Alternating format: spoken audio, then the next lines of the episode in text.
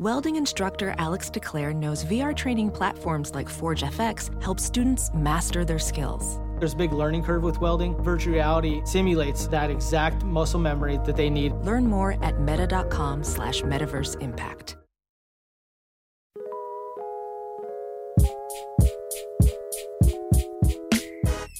Hey folks, uh, Rob here. So it dawned on us that we might not be making it the easiest for folks to track what we're doing on the $10 foundation tier feed uh, if they mostly follow along with the public or ad free feeds. So we thought we would share some of that work we're doing so people get a sense of uh, what we're up to over on that, over at that tier. So we're all pretty huge fans of The Bear. We loved season one, and we were planning on covering season two when it came out. And now it seems like we might end up doing a few shows on that second season. By the way, if you don't know what The Bear is, you a lot of you probably already know this, but in case you don't, The Bear is a show about a decorated Michelin starred chef, uh, Carmine Berzatto, who returns to Chicago to take over his family's struggling restaurant in the wake of a family tragedy. He is joined by an ambitious uh, chef named Sydney, who wants his mentorship and collaboration, and together they face opposition from much of the entrenched staff of the working class joint they have inherited, led by Carmy's recalcitrant, uh, recalcitrant family friend Richie and uh, their shit kicking line cook Tina. We knew we wanted to cover the second season, but we decided to set those conversations against the context of the first season and our reactions to it with an episode we recorded a few weeks ago now. I have to say, going back to it, I'm pretty pleased with how many of the conflicts and concerns we identified at the end of the first season ended up being real focal points of the second. And I think this conversation holds up pretty well now that I've seen about half of the second season so far. If you dig this, we just released our next episode on the Foundation tier where we get into the first two episodes of this new second season of The Bear. And we might do another episode or two once we're back from our holidays. Anyway, if, if you don't subscribe to that level, you can go to remapradio.com and follow the links there to either sign up uh, to support the podcast at the $10 a month level, or if you're already a supporter, you can upgrade your existing subscription. There's there's links pointing you uh, in the correct place depending on, on what your situation is. I promise we'll try not to clog these feeds with tons of teaser stuff uh, for for things you've elected not to subscribe to. I personally don't really like it when my podcast feed is is filled with that stuff, but when we are doing something new or we have something we're excited about, we're going to try and share a bit of that work here so people can get an idea of what we're up to and what they might be missing and how they can get in on it. With that, I'll let you get into this segment where we discuss Carmy's shortcomings as leader and the reasons why everyone in this show starts from such a place of defensiveness.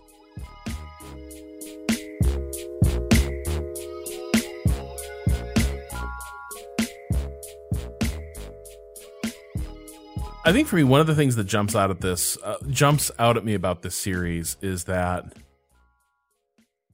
this is a show that very much lets people be their worst and messiest selves and trust that we will get over it because there is a lot of people being absolutely horrible yeah. to each other. And part of that is, in a lot of ways, Carmy is a really frustrating and disappointing protagonist for a lot of this series, right? Like when uh, uh, Edebiri's uh, Sydney shows up, it is clear that she has been drawn. She wants to work with Carmy. That is clear. There's hero worship here.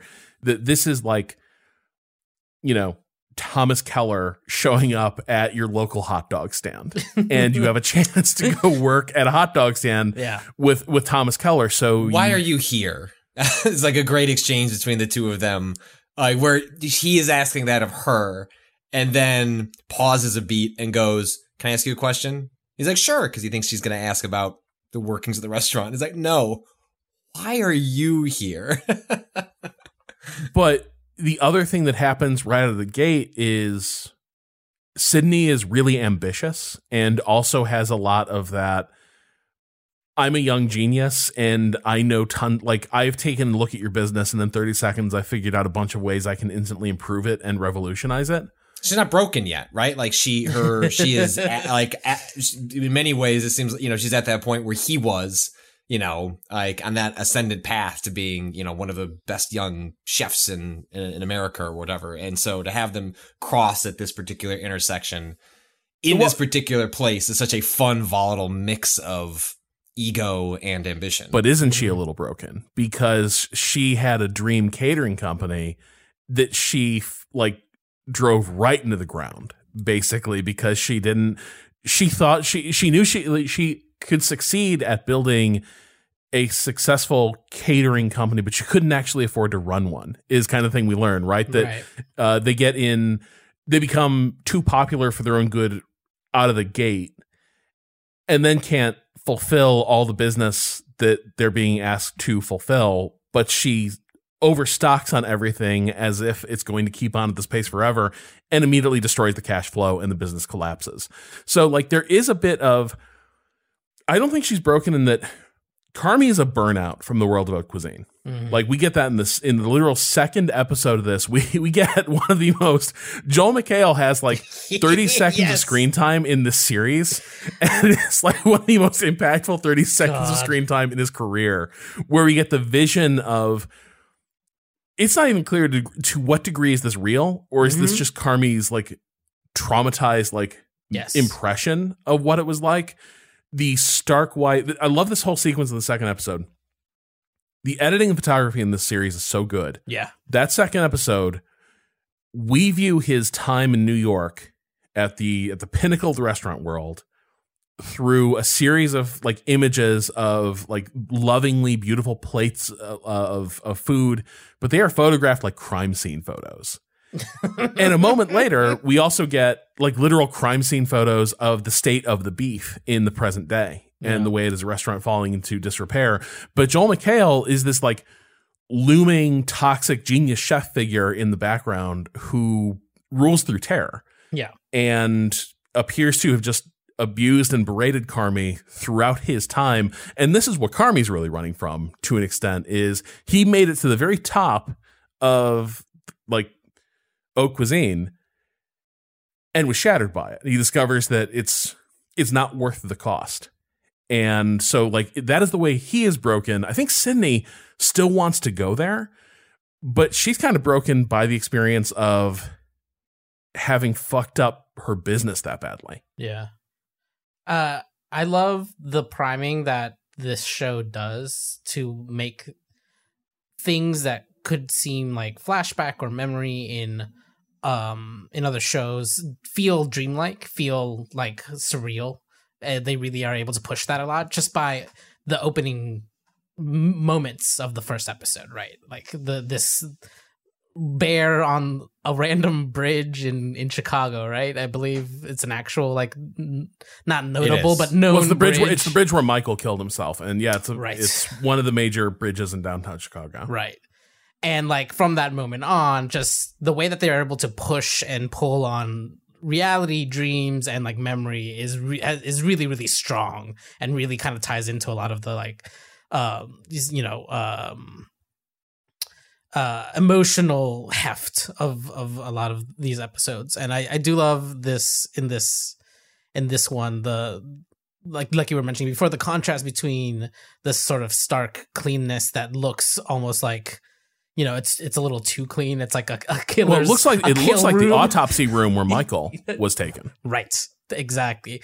And versus like the, the the kind of grunginess of the of of the the beef. Um and like yeah I, I, the the cinematography across this entire show is just spectacular Yeah, I, I think the photography and editing are always just so Mhm. perfectly on point in this.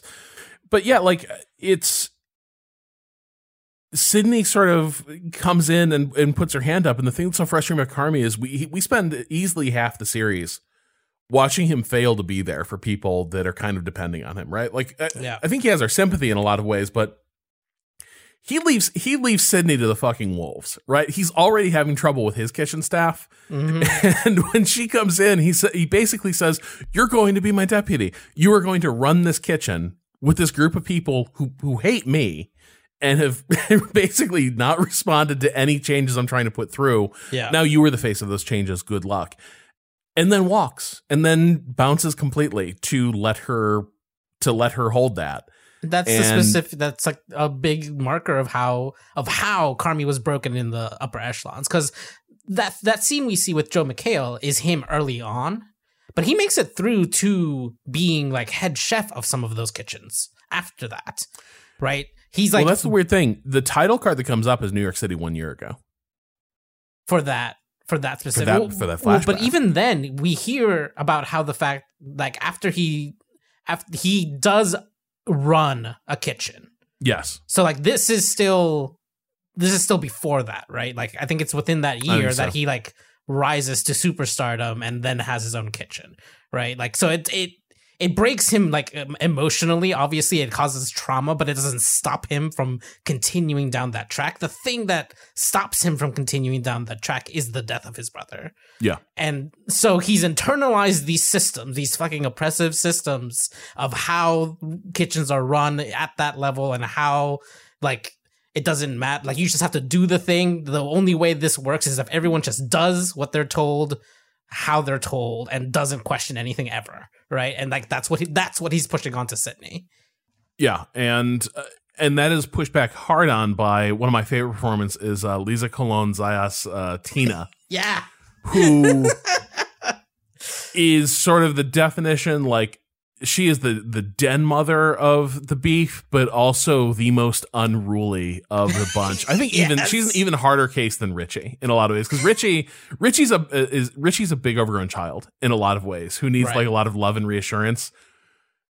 Tina will mess you up, and Yeah. like the the degree to which she immediately starts sabotaging Sydney after sabotaging Carmy, uh, the like the ruthlessness with with which she defends her turf Yeah. Is is truly and again it is not likable it is not like oh man there goes tina tina's a huge fucking asshole for a Yeah. huge portion of the series but the, the show is so like empathetic in terms of how much of that is also driven by tina's insecurity Mhm. about can like she's scared of trying to hang at this level even though she kind of is intrigued by the results that are possible if you if you cook at that level but then also at the same time there is the she doesn't want to be chased out of her own professional home. She doesn't want to become you know she she's an old line cook.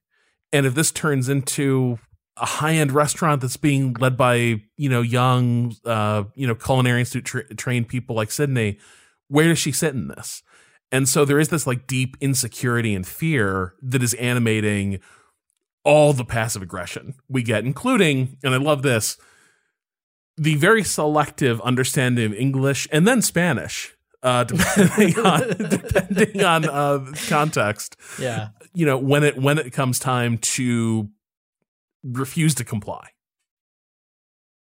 Well, it's and I think a lot of that is tied into like one of the show's main themes is process as tradition, tradition as process. What is the relationship between those things? Because I think so much of the the arc of the of the series is about what is this place? Who does it represent? What is it? Who is it for? And those relationships are really scattered and, and hyper personal to begin with. Where you know even as something as simple as you know uh, wanting to use a different pot is seen as sacrilege and like that's mine that it's, it's just it's just a fucking pot you know and you, you get this between cuz and like everyone has their turf and their for, by their definition that turf may be their role in terms of their career the arc of the, like uh, of their lives but it's also like this is how we've done it why would we do it any differently sure maybe the place is running into the ground but we've done it that way. We don't have to. If if this goes into the ground, it's because the world around us failed us, not because the process failed us. And because you know they have the family like lunch before they. I mean, like there is a like the messy, toxic dynamics that define all families, and like how traditions can themselves be toxic if not uh analyzed and, and unpacked. Like is a huge part of I think what makes the show so incredibly special is because it doesn't separate the food from the family. And Yeah. I think if you've ever been, you know, grown up, everyone grows up around certain types of foods. They may not be fan. I grew up in the Midwest. Like my mom made three things really well, and she did them awesome. I love her chicken parmesan or chicken pot pie, but like she's self-admitted can't make very much, right? Like, and so that's kind of why we got a lot of the same stuff over and over if we weren't eating out because it was a special occasion. And so you grow that attachment. There's a process to it, and that's why recipes are handed down. And like this restaurant is a giant recipe, um, and a bunch of people are caught up in it. Yeah, I think I think that's another thing that comes through is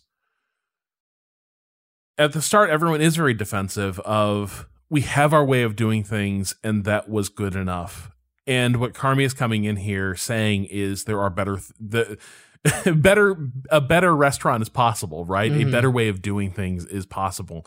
And a lot of it seems really forced and stilted, like calling everyone chef, you know, at, at every turn, uh, making uh, making a point of calling out like corner when you're moving through the the tight confines of the of the kitchen. But the other thing that he is he is at pains to point out is the restaurant was being operated at a level where it was the water line was always at its neck, right? You know, this centers on the Mhm. why why did you cut spaghetti from the menu? Spaghetti was a big seller, and he tries to explain it took seven hours. It wasn't a good dish, but also the real killer is it was such a huge time sink in the kitchen that, like, even though it was profitable, in some ways it was also killing the restaurant just having that on the menu.